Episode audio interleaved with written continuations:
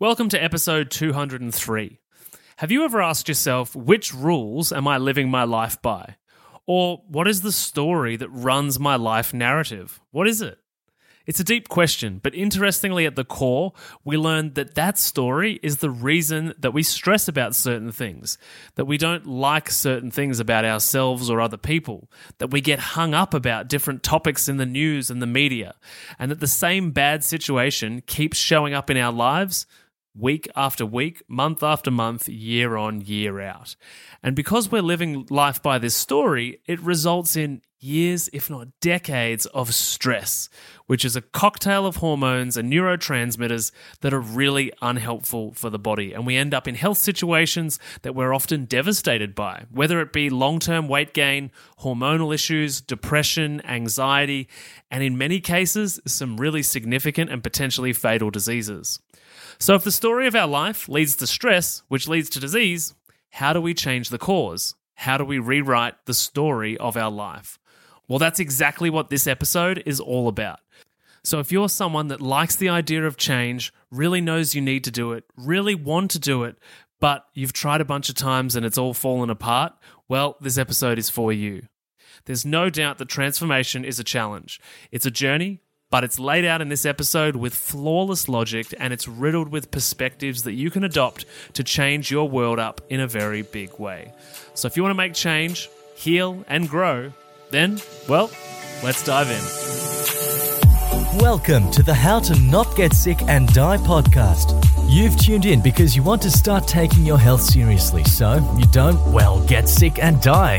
Here we talk all things health, nutrition, and human optimization. Let's jump into it with your host and resident scientist, Maddie Lansdowne. What's up, my healthy friends? How are you doing? Obviously, because this is a one way conversation, I'm going to assume you're amazing because I'm loving that positive perspective today. Speaking of positive perspective, in 2022, it's my mission to coach 300 people to get control of their emotional eating so they can lose weight and actually keep it off without counting calories or eating rabbit food. And actually, today's guest and I had a fantastic and deep discussion about emotional eating on our first episode, which, when you're done here, you can check out episode number 157.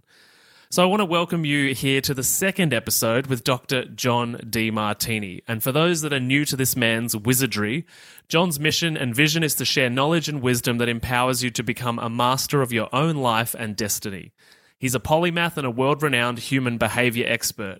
He's produced 100 plus audio and video online courses, and his education curriculum ranges from personal growth seminars through to corporate empowerment programs. He has shared the stage with some of the world's most influential ed- influential educators, such as Stephen Covey, Sir Richard Branson, Wayne Dyer, Deepak Chopra, and been interviewed on Larry King Live, The Early Show, and also appeared in publications such as Shape, Leadership, Success, Prestige, Entrepreneur, and O, aka Oprah.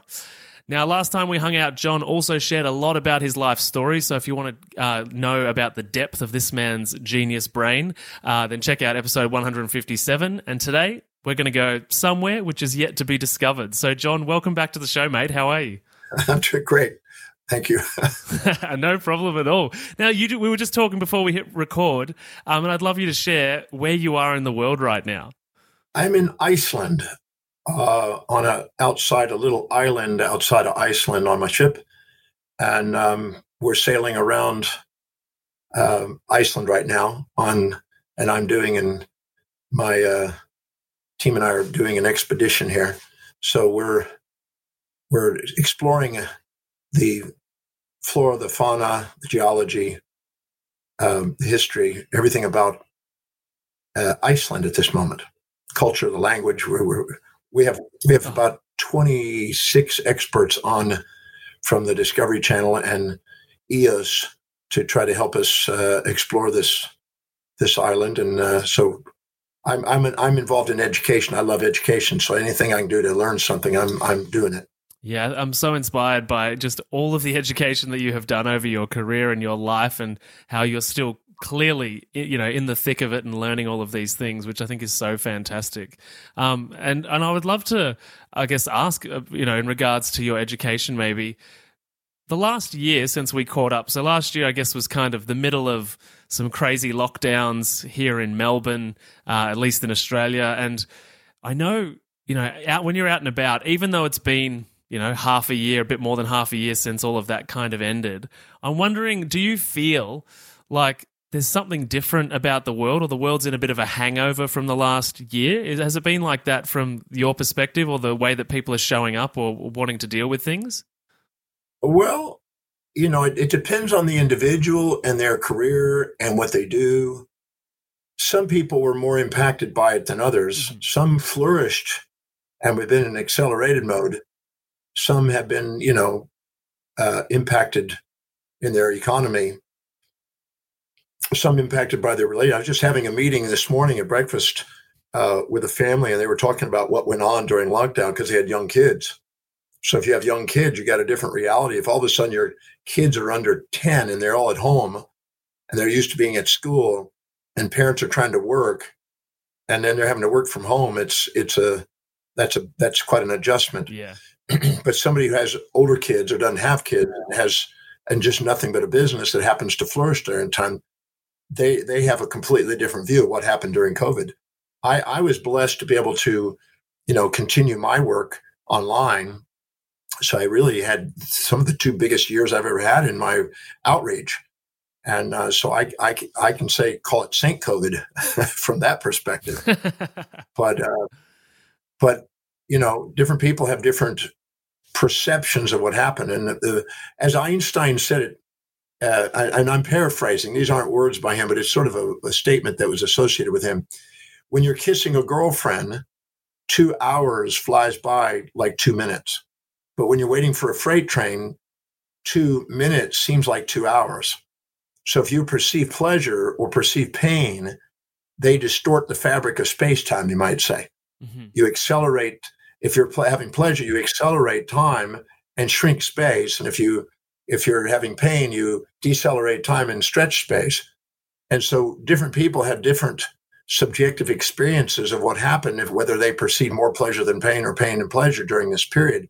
And they're recovering from that now uh, as, oh, that was an amazing time, or that was, I'm glad that's passing.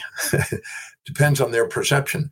And we always have the capacity to ask new questions, to change that perception, and to transform it as John Milton said, to make a heaven out of a hell or a hell out of heaven, we can turn anything that's happened in our life into something we can be grateful for or ungrateful for. My personal feeling is that if I perceive something I'm grateful for, my responsibility is to look again. So I can be fueled by my experiences instead of burdened by my experiences. Yeah, absolutely. It's all about that that perspective, but also the story that we attach to our life narrative, I guess, because some people are in, inherently looking to the story where they may be a victim or they're subjected to, to pain because of maybe they were raised in an environment where that was conditioned into them. But you said something in there that um, I'm curious to ask, and it's you know like often as you described, we, we when we, when there's suffering or pain or discomfort. We manage to somehow slow time down, and the opposite's true when there's a pleasure is that a universal law, or is there some way that we can shift that perception of time moving forward? That's a great question. That was the very that was the second discussion this morning with uh, uh, two professors, one from Yale, one from Tokyo um, University. We had a discussion on that. Exactly what is time? and What is the perception of it? Is it related to entropy? Is it related to consciousness? Is it missing information? There's all different theories about what this thing is called time. Mm-hmm. And uh, so we had a discussion on that. I don't know if I have an answer because there's variations on how to perceive it and put it into context. You know, uh, time is basically something that is perceptual. And according to uh, Immanuel Kant, it's basically a game of consciousness, it's a game of perception because you can make uh, time go by. I mean, we've all been in a situation, we've been on a flow. I was doing a presentation one time on on philosophy and we were discussing all kind of topics and we went for nine hours without a break. Nobody even paid attention to a break. Nobody cared. Nobody said i got to go relieve my bladder or anything else. Nine hours. Wow. And all of a sudden we went you got to be kidding. Nine hours has gone by? We went, went all the way through the afternoon and evening didn't even take a break because we were so engaged we lost track of time. And yet you, we all know what it's like of how we look at our watches if we're uninspired and not engaged every few seconds we're sitting there going, how long is this going to last? You know, we're acutely aware of time. So I always say that when you're doing something you're inspired by, you extract out space and time from your mind and get present, and you don't even notice it. You don't even age almost. But then when you actually are sitting there engaged with emotions, uh, you now have the perceptions and distortion of the fabric of space time. You alter it. So I think the aging process has a lot to do with how our perceptions would would you say that based on that notion that when some you know you can have two people next to each other that are the same age and one looks significantly older and one looks you know much younger than their approximate you know amount of life years that they've been around the sun um, like do you do, do you think that that's got to do with the way that they perceived that amount of time passing? Well i think that that's that's a factor without a doubt. Um, we have genes. We have environment, and then we have our consciousness. and there's no doubt in my mind that consciousness is playing a role in that. Because if you have distress, you definitely accelerate the aging process. The entropy takes over, and there's there's literally physiological mechanisms of how that occurs when we have distress. But what is distress? Distress is the perception of loss of something we seek and perception of gain of something we're trying to avoid. And if we're highly polarized in our perceptions and emotions, and more black and white in our thinking, we're going to have more distress and we're going to age quicker than somebody that's more zen, that's more transcendent, that's not attached, that's not seeing things in black and white moral hypocrisies. So, yeah, I think a person can actually reach a state of consciousness that where they can actually slow down that aging process to some degree.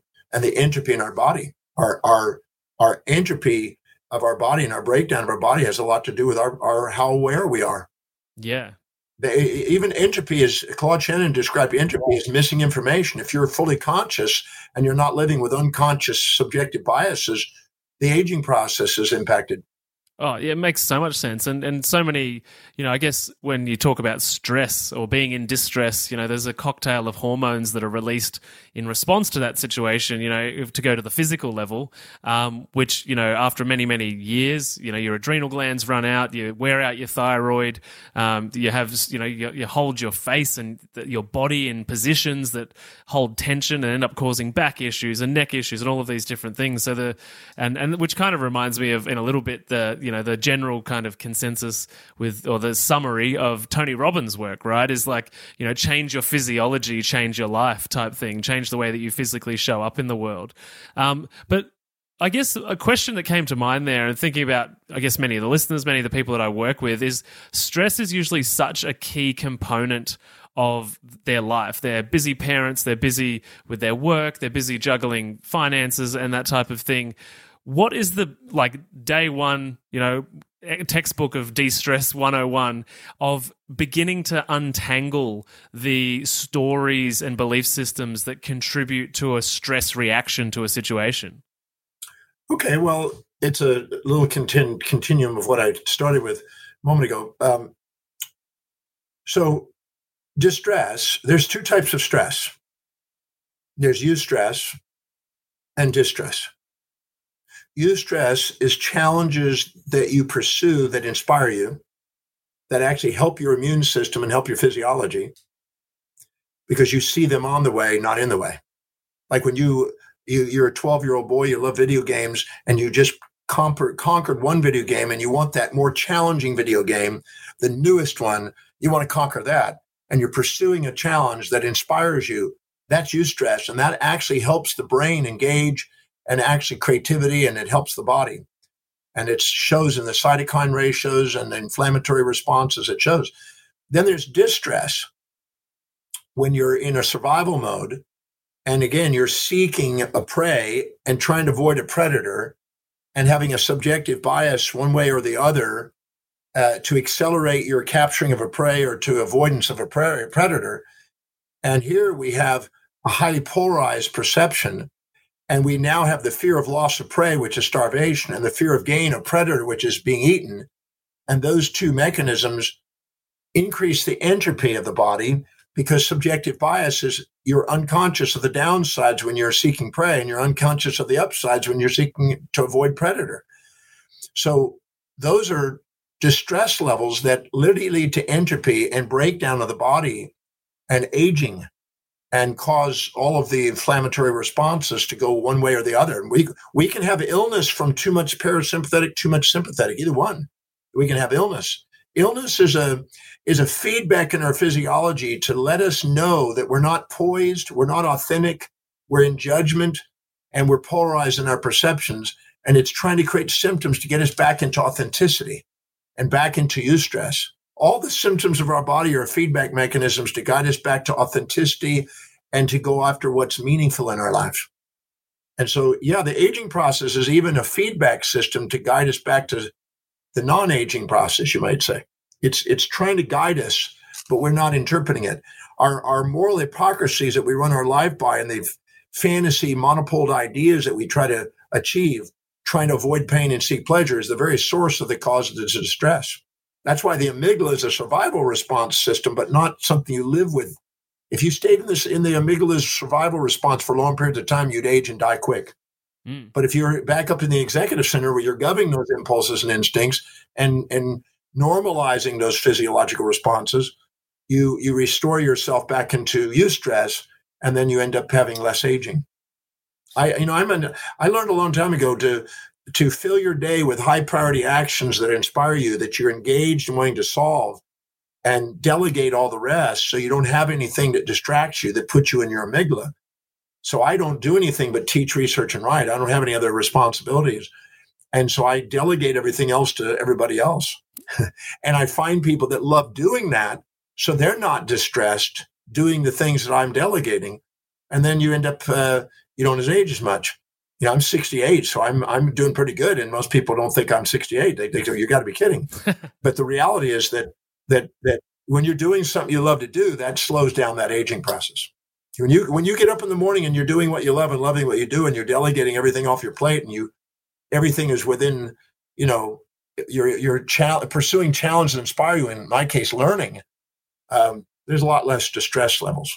But people in survival, I'm a firm believer that you want to master all areas of your life. You want to build and create ideas that serve human beings. You want to create a, a business that you're inspired by. You want to build wealth so your money's working for you. You don't have to work for money. You want to have a relationship that you're inspired by and not put a structure and, and a form on what it's having to be and constantly changing them to match your values and all that. Just allow people to be who they are and love them for who they are, and they'll turn into who you love, and they'll give you freedom to do what you love and also surrounding yourself with prioritized people that do extraordinary things to inspire you. And um, and then eat well. Don't live to eat but eat to live. You know i don't i don't sit and hedonistically chomp on food. Everything i eat is something that allows me to maximize my performance because i've i have objectives each day. And then be inspired by your life. If you're doing that and you're you're creating an inspiring movement just by being grateful for your life, I think all those add to an increasing probability of longevity. Oh, totally. And I love the thing you said last time we spoke um, about if you if you live an unfulfilled life, you'll fill the gap or you'll fill your body with food as one of the things that you'll food. you know use to fill the void. Exactly. Well, people that are not fulfilled in their career, not fulfilled in their relationship, not fulfilled in in their social positionings, etc., can easily live to eat instead of eat to live. That's why I tell people if you want to transcend addictive behaviors, compulsive behaviors, impulsive behaviors, if you don't fill your life and mind and day and week and month and year and life with very high priority things that are truly meaningful to you, that you're inspired to do, that you can't wait to get up and do, you're going to be living in that amygdala. And that amygdala is going to make you want to eat and make you want to impulsively live. And amygdala is, is great for, for emergencies, but it's not the way to live your life. Totally. And I, in regards to that um, sort of emergency response or, um, you know, I guess stimulation driven behavior, when we talk about living authentically and living on purpose and getting up and surrounding yourself with all of the right things, what comes to mind is like this um, exceptionally overstimulated world. And obviously, that's a judgmental word. It might, there's, as you said, and you always say, there's pros and cons to everything.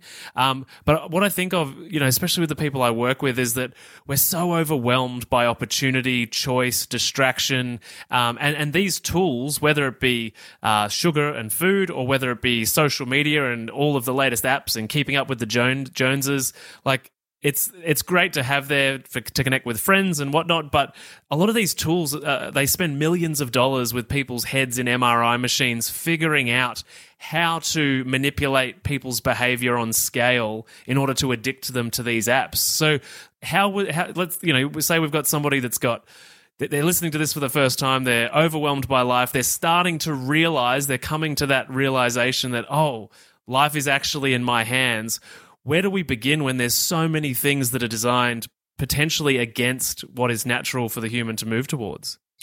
Well, nature in a sense of our animal nature, but not natural in the sense of our, you know, masterful nature. Uh, I think this this one quote says a lot.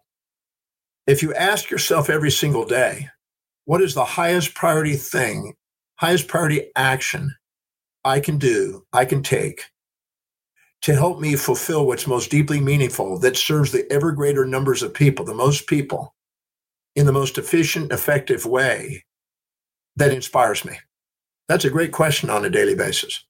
What is the most efficient and effective thing I can do that inspires me that also serves ever greater numbers of people? What's the highest priority thing I can do to, to move in that direction? If you fill your day with the highest priority actions, that's about the most any human being can do to stop and act, reflect, where you're less likely to be impulsive. If you're not filling your day with high priority actions that inspire you, you're going to be filling your day with less inspiring distractions. And distractions are impulses and instincts that people on the outside are vying for attention. Everybody around you is projecting their values onto you and trying to get you to do what fulfills their life. that, that's that's the name of the beast. So mm-hmm. So if you're not filling your day with what it is that inspires you, you're going to end up being vulnerable to not knowing, not being able to say no to all the outside agendas. And everybody's going to try to addict you to what they want and sell you something. And that's why I'm a firm believer, you know, I, I delegate shopping to other people for me and I and I basically make a list of what I would like to have done and they take care of it. Because I'm not I'm not that way vulnerable to impulse shopping or anything like that. I, I just that's not what I do. I, that's not my highest priority, going shopping and buying things, etc. I, I hire people to do that, or I have it electronically done, and I select it with an agenda. If you don't fill your day with an agenda with priorities, it's going to fill up with everybody else's. That's just a basic law. Yeah. I, I don't think anybody would argue the idea that if they don't fill their day with high priorities, it fills up with low priority distractions. That's something everybody can see. Well, that's not just a day, that's a week, a month, a year you know, a, a, generation, a decade, a generation of life. That's your whole life. If you're not taking command of your life, mm-hmm. everybody else is going to. So I've been master planning my life for 50 years. November will be 50 years since I started master planning my life out and how I won my life. And I wanted to travel the world. Wow. And I live on a ship go the world and I'm traveling the world. I wanted to teach in every country around the That's world. Pretty amazing. 172 countries have gotten to do it. So I, I'm a firm believer you can live by design and and I wanted to be financially independent. I did that. I wanted to reach billions of people. That's happening. So there is no way you'll convince me you can't live a designed life. If you don't live your life by design, it's gonna you're gonna live by duty. You're gonna live by everybody else's expectation. You're gonna fit in the crowd instead of you're either following a, a, a culture or creating a culture. I say create one. Go build a culture. Yeah, I totally agree. It reminds me of um, the the saying, which is similar to what you're sort of saying now, which is you either write your own story or you're in a char- you're the character in somebody else's. Exactly. So I'm a firm believer that if I don't fill my day with things that are, that inspire me, it fills up with things that don't. Parkinson's law, mm-hmm. Pareto's principle. So I'm a firm believer that uh, you know i am living it. I've watched it happen. I've trained thousands of people on how to do it, and the ones that do it, they they do amazing things with their life. So life is it can be by design. And we can be victims of history or masters of destiny. And it's totally how we perceive and decide and act. And we have command over our perception, decisions, and actions. We don't have command on everything else, but we can take command of those three things and we can change the, the course and trajectory of our existence. And it sounds like the, the fundamental piece is self awareness. If somebody's really, really, really inspired about something, and they've got some really important thing to do, they're not going to overeat before that. They're not going to overconsume. They're they're they're going to govern their amygdala. The executive area of the brain has the capacity with glutamate and GABA and N-acetylaspartate and other transmitters to govern those impulses. We have the capacity to govern them. And self governance and self mastery is within our grasp. It's about living by priority and it's about taking command of your life. And, and all the BS of how I can't control myself and oh, I can't do it, I did, is all BS. There's unconscious motives for playing that role. But if you want to take command, you have the capacity to do that. I've, I've had God knows how many people that didn't believe they could, and I just showed them some basic, simple things, and their life changed. They, all of a sudden, they realized I can build momentum doing it. It's it's it's like um, a compound interest. It's slow at first, but after a while, it's a great eighth wonder of the world. And at first, you're, you're starting to build momentum, being authentic, but that authentic pays massive dividends if you stay with it and be patient with yourself. So picture this, right? Unlocking your potential, conquering emotional eating, and gaining insights directly from a health and nutrition expert such as myself. That's what we do inside the Healthy Mums Collective Facebook group, which is currently free to join. If you've ever felt trapped by food challenges, struggled with maintaining a healthy lifestyle, or yearned for a community that understands the reasons why you've yo yo dieted for years, then there's a new chapter waiting to be written. And this is your chance to start writing it by joining us all on Facebook Lives, on engaging posts that push you out of your comfort zone and into growth, and Q&A sessions with me. All of this works as a platform to begin changing your emotional eating problems for good. Oh, and also, as a special gift, you'll receive my transformative How to Turn Food into Self Confidence ebook. And that's also for free. I get it, skepticism might linger. You might think, Maddie, I've heard these ads and I'm not sure. Well, at least a quarter of the members inside the Healthy Mums Collective Facebook group have been paying clients of my emotional eating program at some point over the last three or four years. So if you're not sure, you can post in the group and ask to find out if I'm the real deal or not. It's totally up to you. To join us in the free Healthy Mums Collective and to end your emotional eating and feel good in your own skin and begin that journey, pop down to the show notes below, click the link, and breeze through three simple entry questions. Join today and let's embark on a journey of growth and empowerment. The link is in the show notes below. In your experience, why do people feel like they're not in control? Like what what story are they running that means that they're they have subscribed to a version of showing up which means they outsource that control and put themselves in a position of helplessness? Well, every time you uh, the authentic self is yourself.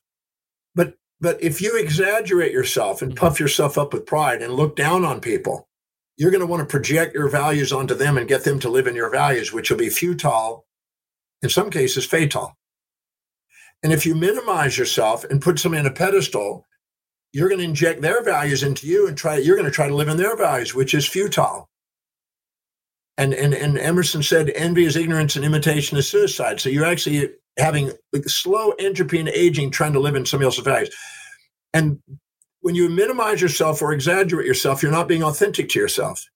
And so both of those create symptoms to give you feedback to let you know you're inauthentic and you're judging.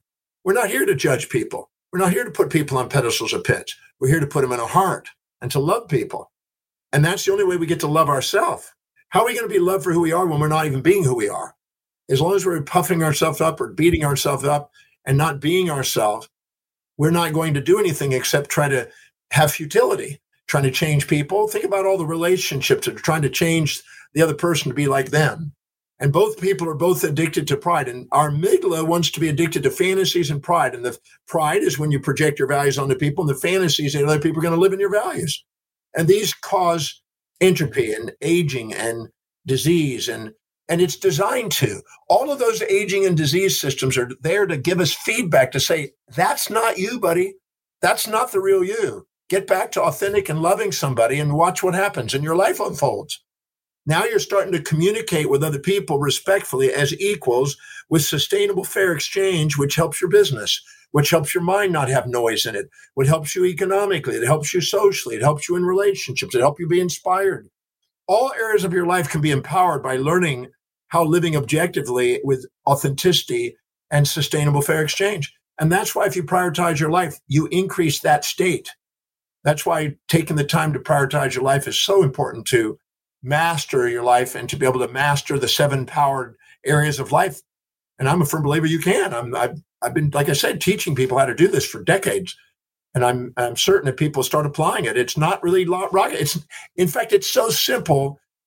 People don't believe it's so simple. it was Charlie Munger that said something really nice. And the same thing with Charles Ellis and Jack Bogle, John, uh, John Bogle. He basically said, you know, that, that building wealth is actually so simple, it's ridiculous. But Wall Street has trained people into making it complex so they feel anxious, so they give their money to Wall Street brokers. but the actual mastery of wealth, wealth building is so simple. I can show somebody in 15 minutes how to structure an, an economic development process to make them become wealthy. And I've done this many, many people, and people go, "Why is it? Why is it so seemingly so complex out there?" I said, "Because the BS is being taught to you instead of the facts. The facts are simple, and there's a real simple science of building wealth, and the same thing. And there's simple principles of relationships, and there's simple principles of building business. It's called sustainable fair exchange, equality, equanimity, and equity theory." So we, we make it complex and then we buy into the idea that those people out there have knowledge we don't because we are uncertain about what we know. But the reality is it's a really simple process. Mastery of life is not complex. In fact, it's the simplest thing you can do by prioritizing your life and living by what's really meaningful. That has been stated by Aristotle. It was stated by Heraclitus. It's been throughout the ages. This has been done, but we make it complex. We even call superiority complex a superiority complex and an inferiority complex instead of the simplicity of the art of being yourself. it's simpler. It's simpler to be authentic than it is to be complex and to, to exaggerate, minimize oneself as you were saying that, w- what came to mind um, was like with all the talk of inflation and economic collapse and recessions, is that I really hope we can all find that 15 minutes that you've put out into the universe so that we can all prepare ourselves for whatever's coming. well, it's, it's not the world outside that makes a difference. You know, when the markets go up, you you make money on the past. When the markets go down, you make money on the future. So it doesn't matter what the markets do. And if you're letting the world on the outside run you, you're not mm-hmm. understanding how it works and, and sticking to what you know is your, your plan of action. If you stick to the plan of action and you keep investing money into buying quality assets that serve ever greater numbers of people in sustainable fair exchange in an efficient, fact, effective manner, you're going to build wealth. It's really that simple. And you can, that's such a simple process. It's being overlooked and it's been sold in the marketplace as complex when it's not. That's why. That's why, as Munger says, mm-hmm. people want to make it complex to to get your money. The actual truth is very simple, and if you keep it to the simplicity, you'll end up with the money. And the same thing in a relationship. The simple truth is that people want to be loved for who they are, not who they want you, not for who you want to make them.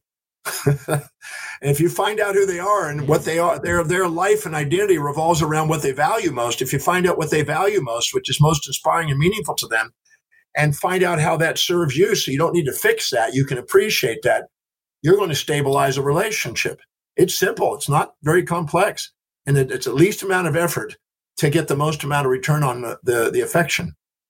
Mm-hmm well, as you're talking there, it reminds me of a lot of um, a lot of conversations I've had with different clients, people, friends, um, and even sort of looking back on my own personal development journey, of which I obviously, like all of us, have a long, long way to go, um, and it's, it's a never-ending thing for all of us. But is that as as simple as a lot of this stuff is to you know the rational, logical prefrontal cortex part of our brain, and we can all hear it and process it and be like, yeah, of course, that makes a lot of sense deep down in there are often stories about uh, self esteem issues, not feeling worthy, not believing that good things can happen to us. And so, despite its simplicity on the surface, like what needs to be done in order to to, to unravel or, or, take the power out of some of these stories that that limit our abi- ability to accept the simplicity of the truth?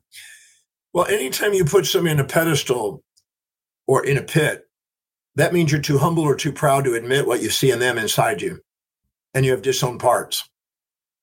And I think it was in uh, even in biblical language, uh, Romans two, New Testament, it said that you know that whatever you judge in others, you have within yourself. Pluck the mote out of your own eye before you pluck it out of somebody else's.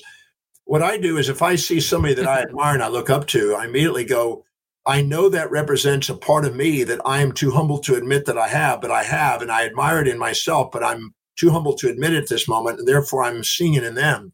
And the same thing, and when I resent somebody, I own that too, and I'm too too shamed to admit it, but I got it.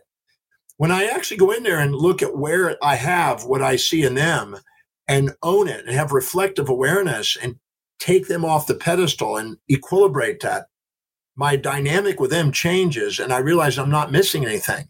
I've said for years, at the level of our most authentic self, nothing's missing in us. There's fulfillment there. How are you going to have fulfillment if you got parts missing?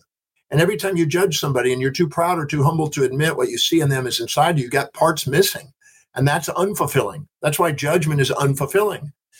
But if you go in there and identify whatever you see in others, where do you have it? It's a fantastic exercise to liberate yourself. Because the second you put them on a pedestal and expect to live in their values that you're injecting, you're going to self depreciate, beat yourself up, have low self esteem as a normal feedback mechanism to let you know you're not being authentic and you're trying to be somebody you're not. That's a normal, healthy response. It's not a weakness, it's a normal response for trying to be somebody you're not. But the second you go and find out what you see in them is inside you and you level the playing field and you don't try to change you into them or others into you, you just liberate yourself from tremendous amount of baggage and energy that's futile.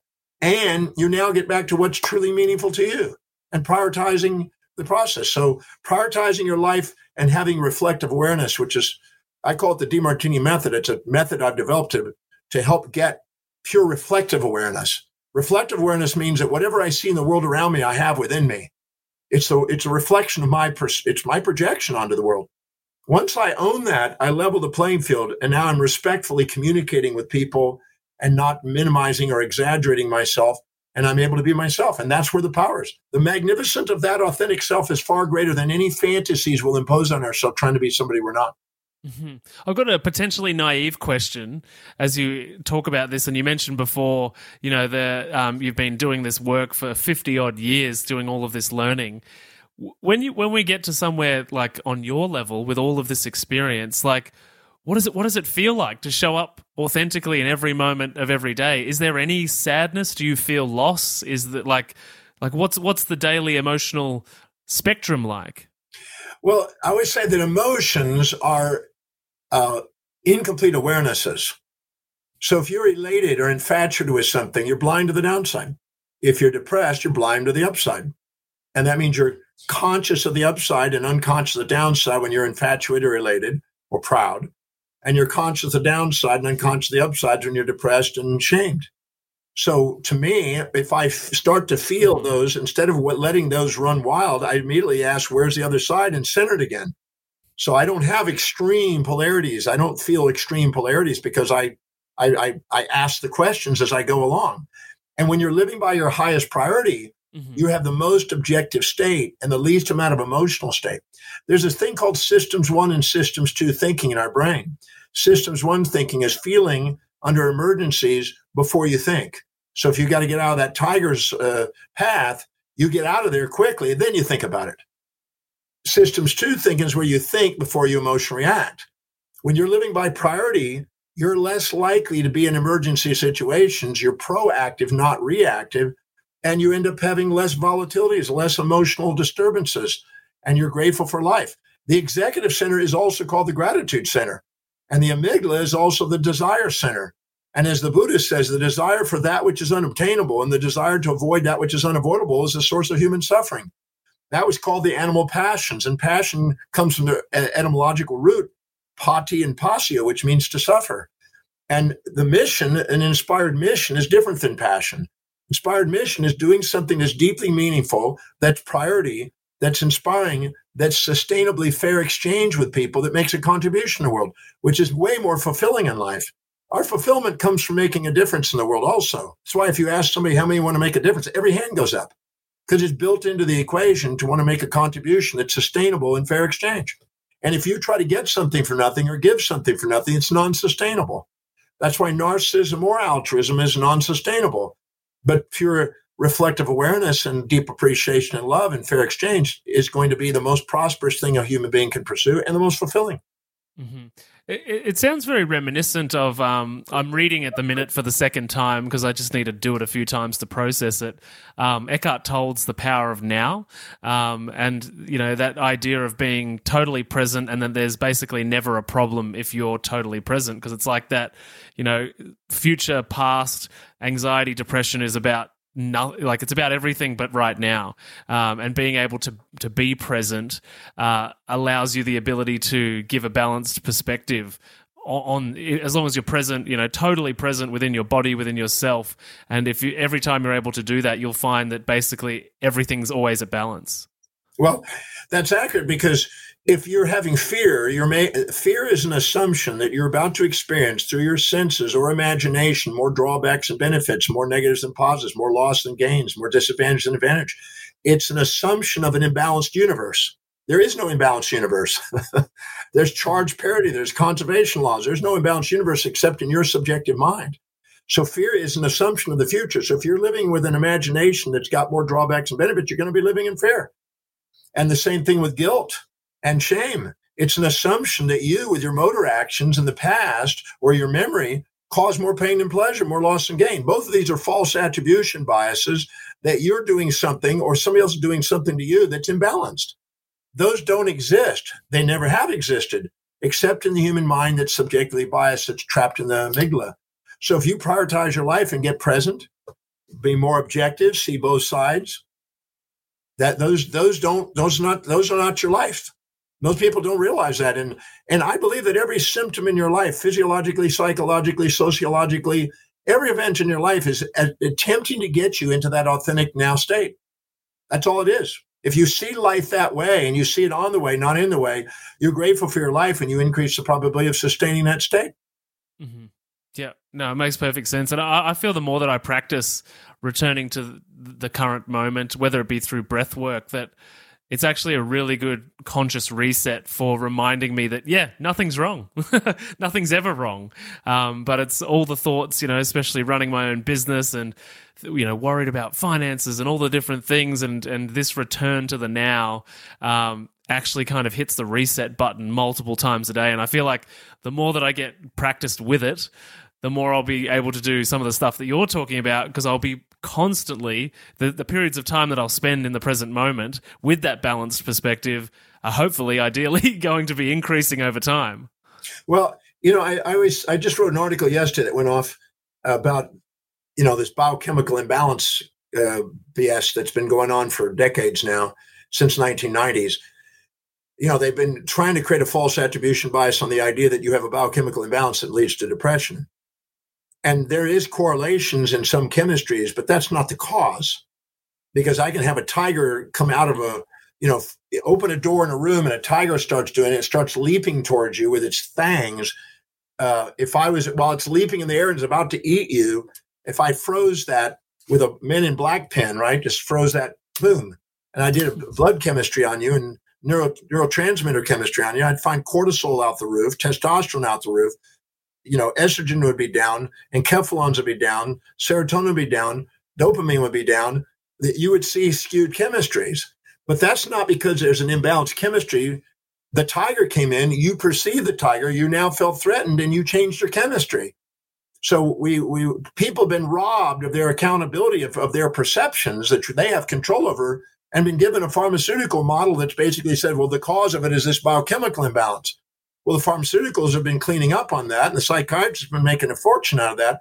But the reality is that that's not the truth about human nature. Human nature is that you have control over your perceptions and you can change your chemistry. I can take any neurotransmitter and change the ratios in the blood and the brain by changing the ratios of perceptions, by asking different questions and make you conscious of different things and change that chemistry. Just like that in a matter of seconds, 200 milliseconds, we can change it. So depression is not a lack of biochemicals that way. Depression is a comparison of your current reality to a fantasy that you're holding on to that you're not getting. And then you're not appreciating this reality because it's not matching the fantasy you're addicted to. And you're holding on to a fantasy about how it's supposed to be, should be, wished it would be, instead of honoring what it is. When you actually see what it is and find out how what's happening is actually on track for what you want to accomplish in life, depressions don't occur. So our body is creating symptoms and psychological symptoms to try to teach us how to have a balanced perspective. It's, it's actually working. Those are not illnesses. Those are feedback mechanisms to guide us back to authentic states and to stop looking for fantasies, which is the amygdala, and stop going after one sided worlds. Those are fantasies. If you try to get in a relationship with somebody and you think they're supposed to be always positive, never negative, always kind, never cruel, always nice, never mean, You have a fantasy. There is no such thing. But if you understand that a human being is going to have both sides, you support them, they're going to be nice, you challenge them, they're going to be mean. And you have now an expectation that matches reality, you're not depressed. You're you're ready and prepared for reality of life. Well, I think that's one of the fundamental flaws of the capitalist pharmaceutical model is that they've trained all of us, or not not quite all of us, but a lot of Western society, and now it's obviously going across a lot of Eastern society, is the idea of pathologizing everything like putting a, a, a, medical label on every experience that a human has which basically says you've got bad luck. This is the way that your body is and not looking at the cause. Um, and I, like we're totally in the right podcast to be having this conversation because that's why i left my work at the hospital. Um, because I, i've realized that we were almost never dealing with the cause of disease. And just as you say like you know it's it's very much within our hands and it's got so much to do with the belief systems. And and like the amount of cancer patients that like as soon as they get a diagnosis, it's like they've just been handed a lead balloon and they emotionally surrender and give up um, because that word, you know, inherently in the in the pathologizing nature of Western society comes with a set of belief systems which you which you just happen to inject into your brain. Um, when in actual fact, you get to decide how you feel about it, what you think about it, um, and and you know look through the information and decide for yourself what you want to do with it. There's no doubt that there's a physical reality to it. Um, but I think so much of it is contributed to by yeah our beliefs about the world, our beliefs about self, and and the outsourcing of responsibility. I had a friend that found out he had cancer, and uh, he he had one night of just soul searching. And he was really kind of down and he was just going, Oh my God, I didn't expect it. The next day he got up, he says, You know what? Screw that. I made and he made a massive list of everything he wanted to get done. He says, I'm going to die doing it. I mean, I'm just not, I'm going to go after and do all the things I want to do. And he ended up living eight more years. And they thought it would be, you know, less than that, but he lived another eight years. But he knocked out a bucket list that was phenomenal. I mean, over a hundred things that he wanted to get done. He just knocked them all out before he passed away. And he'd made it to 76, so it wasn't too bad. But he made it, you know, he, he did a decent job. But what he did is he basically and, instead of taking and go, oh, I'm going down, I'm going to go now do chemo and everything. He didn't do any of that. He just went out and did everything he could until his body says not, and he went eight years. And I, I, I don't know if that wasn't a smarter approach than the other thing because he didn't. He, he got him knocked off. He was like going, I'm knocking everything that I'm going to get done. I'm just going to do it until I can't do it. And he and he lived friggin' the best eight years of his life. Oh, that's fantastic. I love stories like that and am fortunate enough to be able to be connected with many doctors in the world, which you are probably too, that, you know, have left the system, take a different approach and have so many stories of people doing that with their lives. I think it's, yeah, this, we've got to get away from this pathologizing because it feels like every single day the system comes out with a new set of behavioral issues, of addiction issues, and on all of these labels, which essentially just take responsibility away from parents, from children, and it's just like this is the way I am, so accept it. And that is just the most unempowered position to come from ever. I, I had a gentleman, uh, another consultant, who said, "John, I got a really challenging uh, client that I need your help with." I said, "What's the deal?" And he says, "Well, he's become an alcoholic, and he's just drinking unbelievable amounts all day long, and he's just slosh, sloshed." And so I get on the phone with this guy. It's a strange hours because he was in another country and a strange hours where I was. Got on the phone with this guy and we started ch- chatting. Very intelligent man, ran a massive company. You know, he had billions of dollars in, in business. And um, what he did is he ended up abnegating his business to other people and just receiving the lion's share of the money, even though everybody else is doing everything. And I made a statement to him. I said, mm-hmm. money without meaning leads to debauchery. Money with meaning leads to philanthropy. I said, So what happens? You got money without meaning now. And he goes, So you think that has something to do with it? I said, I know it has something to do with it. I said, Take a look at when you were actually still working. What was your drinking? He says, No, it was just social. I said, And since you stopped working, now you don't have to do anything, but you're making an unbelievable amount of money $700 million he made last year. Uh, you, what is what's your purpose? What's your meaning? What, what's meaningful to you in your life? He goes, that's a good question. I didn't substitute what I was doing with something meaningful. And I said, I said, what is the thing that you loved about business the most? He said, doing deals. I said, let's go back into deal business. And he cried. He was drunk, but he cried. He had a crying. And I, I, I said, you, you let go of the part. There was a lot of part of your business you wanted to be freed of. But that part you didn't necessarily need to be freed or want to be freed of. He says, no, I didn't. And I didn't catch that distinction. So he put him back into the deals, got him back on the deals. And when he knows he's got a deal, he doesn't drink. When he knows he's got a big deal to do, he's he's he's making sure he's preparing for that deal. We gave him meaning and purpose again. His drinking dropped. So-called addiction, labeled addiction, trying to put him in treatments for addiction, all that. He got meaning, changed his dynamic, socially drinks again. He's now 70 something years old, almost 80 and he's now back on track again. He's doing deals. And he what he does is he does the deals, the rest of the team takes care of everything else. They appreciate him, they pay him, but now they don't feel like there's a mutiny going to be building because he would have had mutiny in another few years. They would have all gone, well, he's making the lion's share. We're doing all the work. We'll start our own business. That's what eventually would have happened just to get him back on track. So yeah. the second he got back on track and started doing deals, the drinking took care of itself because he was now in his executive center. And the executive center is the thing that governs the, the amygdala. The amygdala is the source of the addiction processes. So the second we went out into executive function, the drinking wasn't an issue. The consultant said, You saved him a fortune, made him a fortune, kept his life back in, in shape, and now he's interacting with people because people didn't want to be around him because he was a slosh. Now they're back with his game. He's back in the game again. And he said, I, I felt like I'd lost my skills and lost my edge. I was I was letting all my knowledge fade. And everything. I'm back in the game. I feel like I'm alert again. I said, now you have meaning again. Fulfillment comes from service and reward. If you try to get service without reward or reward without service, you pay a price. When you have a perfect balance of those two, you have fulfillment in life. That's why we have a sensory cortex for reward and a motor cortex for service. And we have a, an executive center to keep those in equilibrium.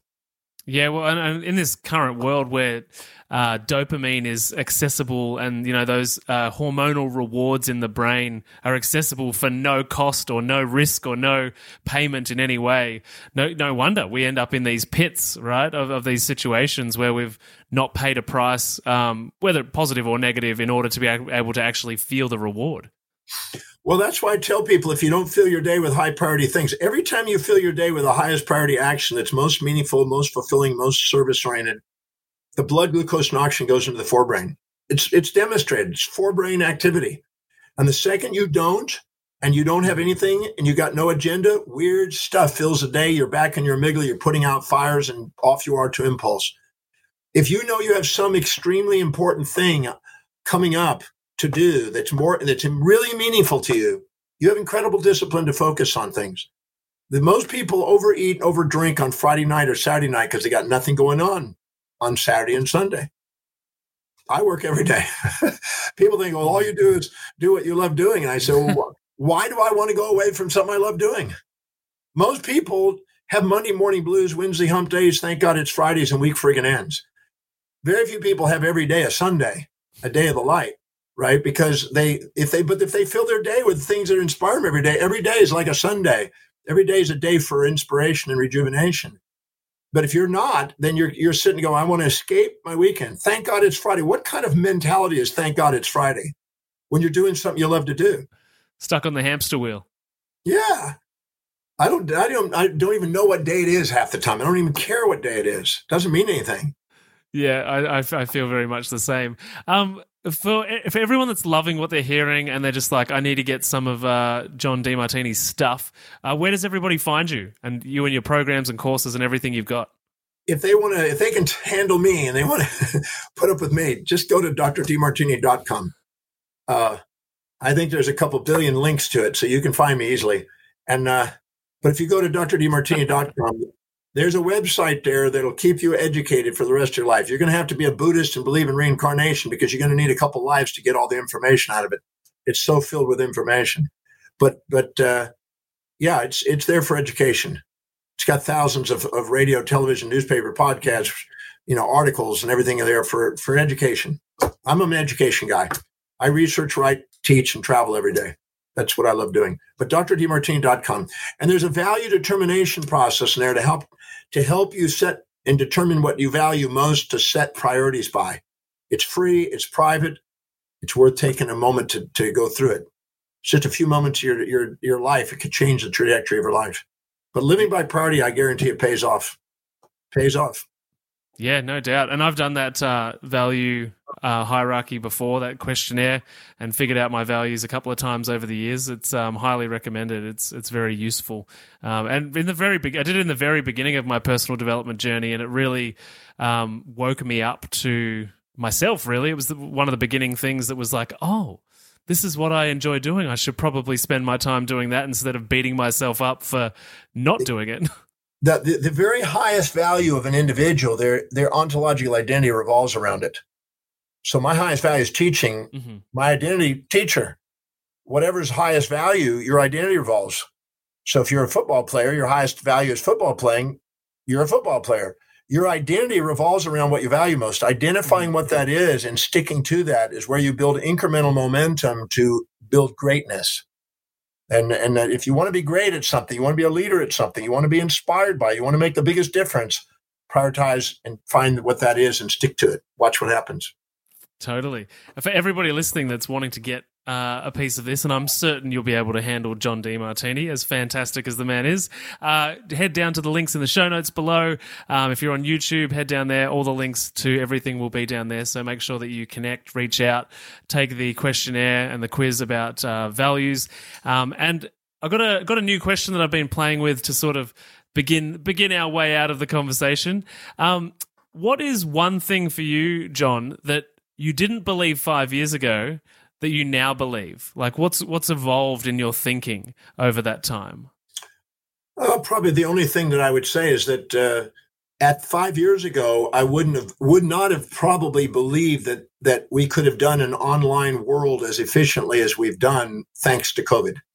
I'm very grateful for the COVID experience because mm-hmm. I'm able to reach people I would not ever have been able to reach uh, in the travel systems that I was doing before, and now I can reach people. So I think that the belief that what we can do with technology advancing us and giving, to be able to help people um, was beyond what I assumed it was going to be possible at that time. Mm-hmm. Yep. And for those uh, listening, that if they were to take away one message from today's conversation um, that was like orienting them in the right direction for their health, what do you think that one piece of information is that you would want more people to know about? Well, there's an old proverb that says instead of eating, living to eat, eat to live. Ask yourself, is what I'm eating right now the highest priority, most efficient fuel that's going to help me fulfill my most inspiring mission? Ask that every day. If it is, eat it. If it isn't, stop and reflect. And just know that it's going to be to your advantage physiologically, economically, sociologically, psychologically, to fuel your body with wise, wise information and wise food. Because that's, I mean, I, I, I'm. If, if you watch my diet, you would see that I'm very efficient on what I eat, and and I don't put anything in there other than what's going to allow me to maximize my per- performance of serving people. Fantastic. I love that last piece of advice. Uh, thanks so much for being here. I love hanging out. I love uh, absorbing your wisdom. So thank you for spending the time with me. Thank you for having me. And I hope we can get you on again soon. I look forward to it. Thank you for the opportunity again. And, and uh, thank you for what you're doing and serving people. Thank you. Oh, you're more than welcome. We'll chat soon. Thanks for listening to the How to Not Get Sick and Die podcast. If you love this episode and health information is your thing, then please consider subscribing to the show. And when you're done, head over to iTunes, Google Podcast, or whichever app you use, and we'd be grateful if you could leave us a five star rating and write a review sharing your opinion on the show, as it really helps the podcast grow. Thanks so much, and I'll see you on the next episode.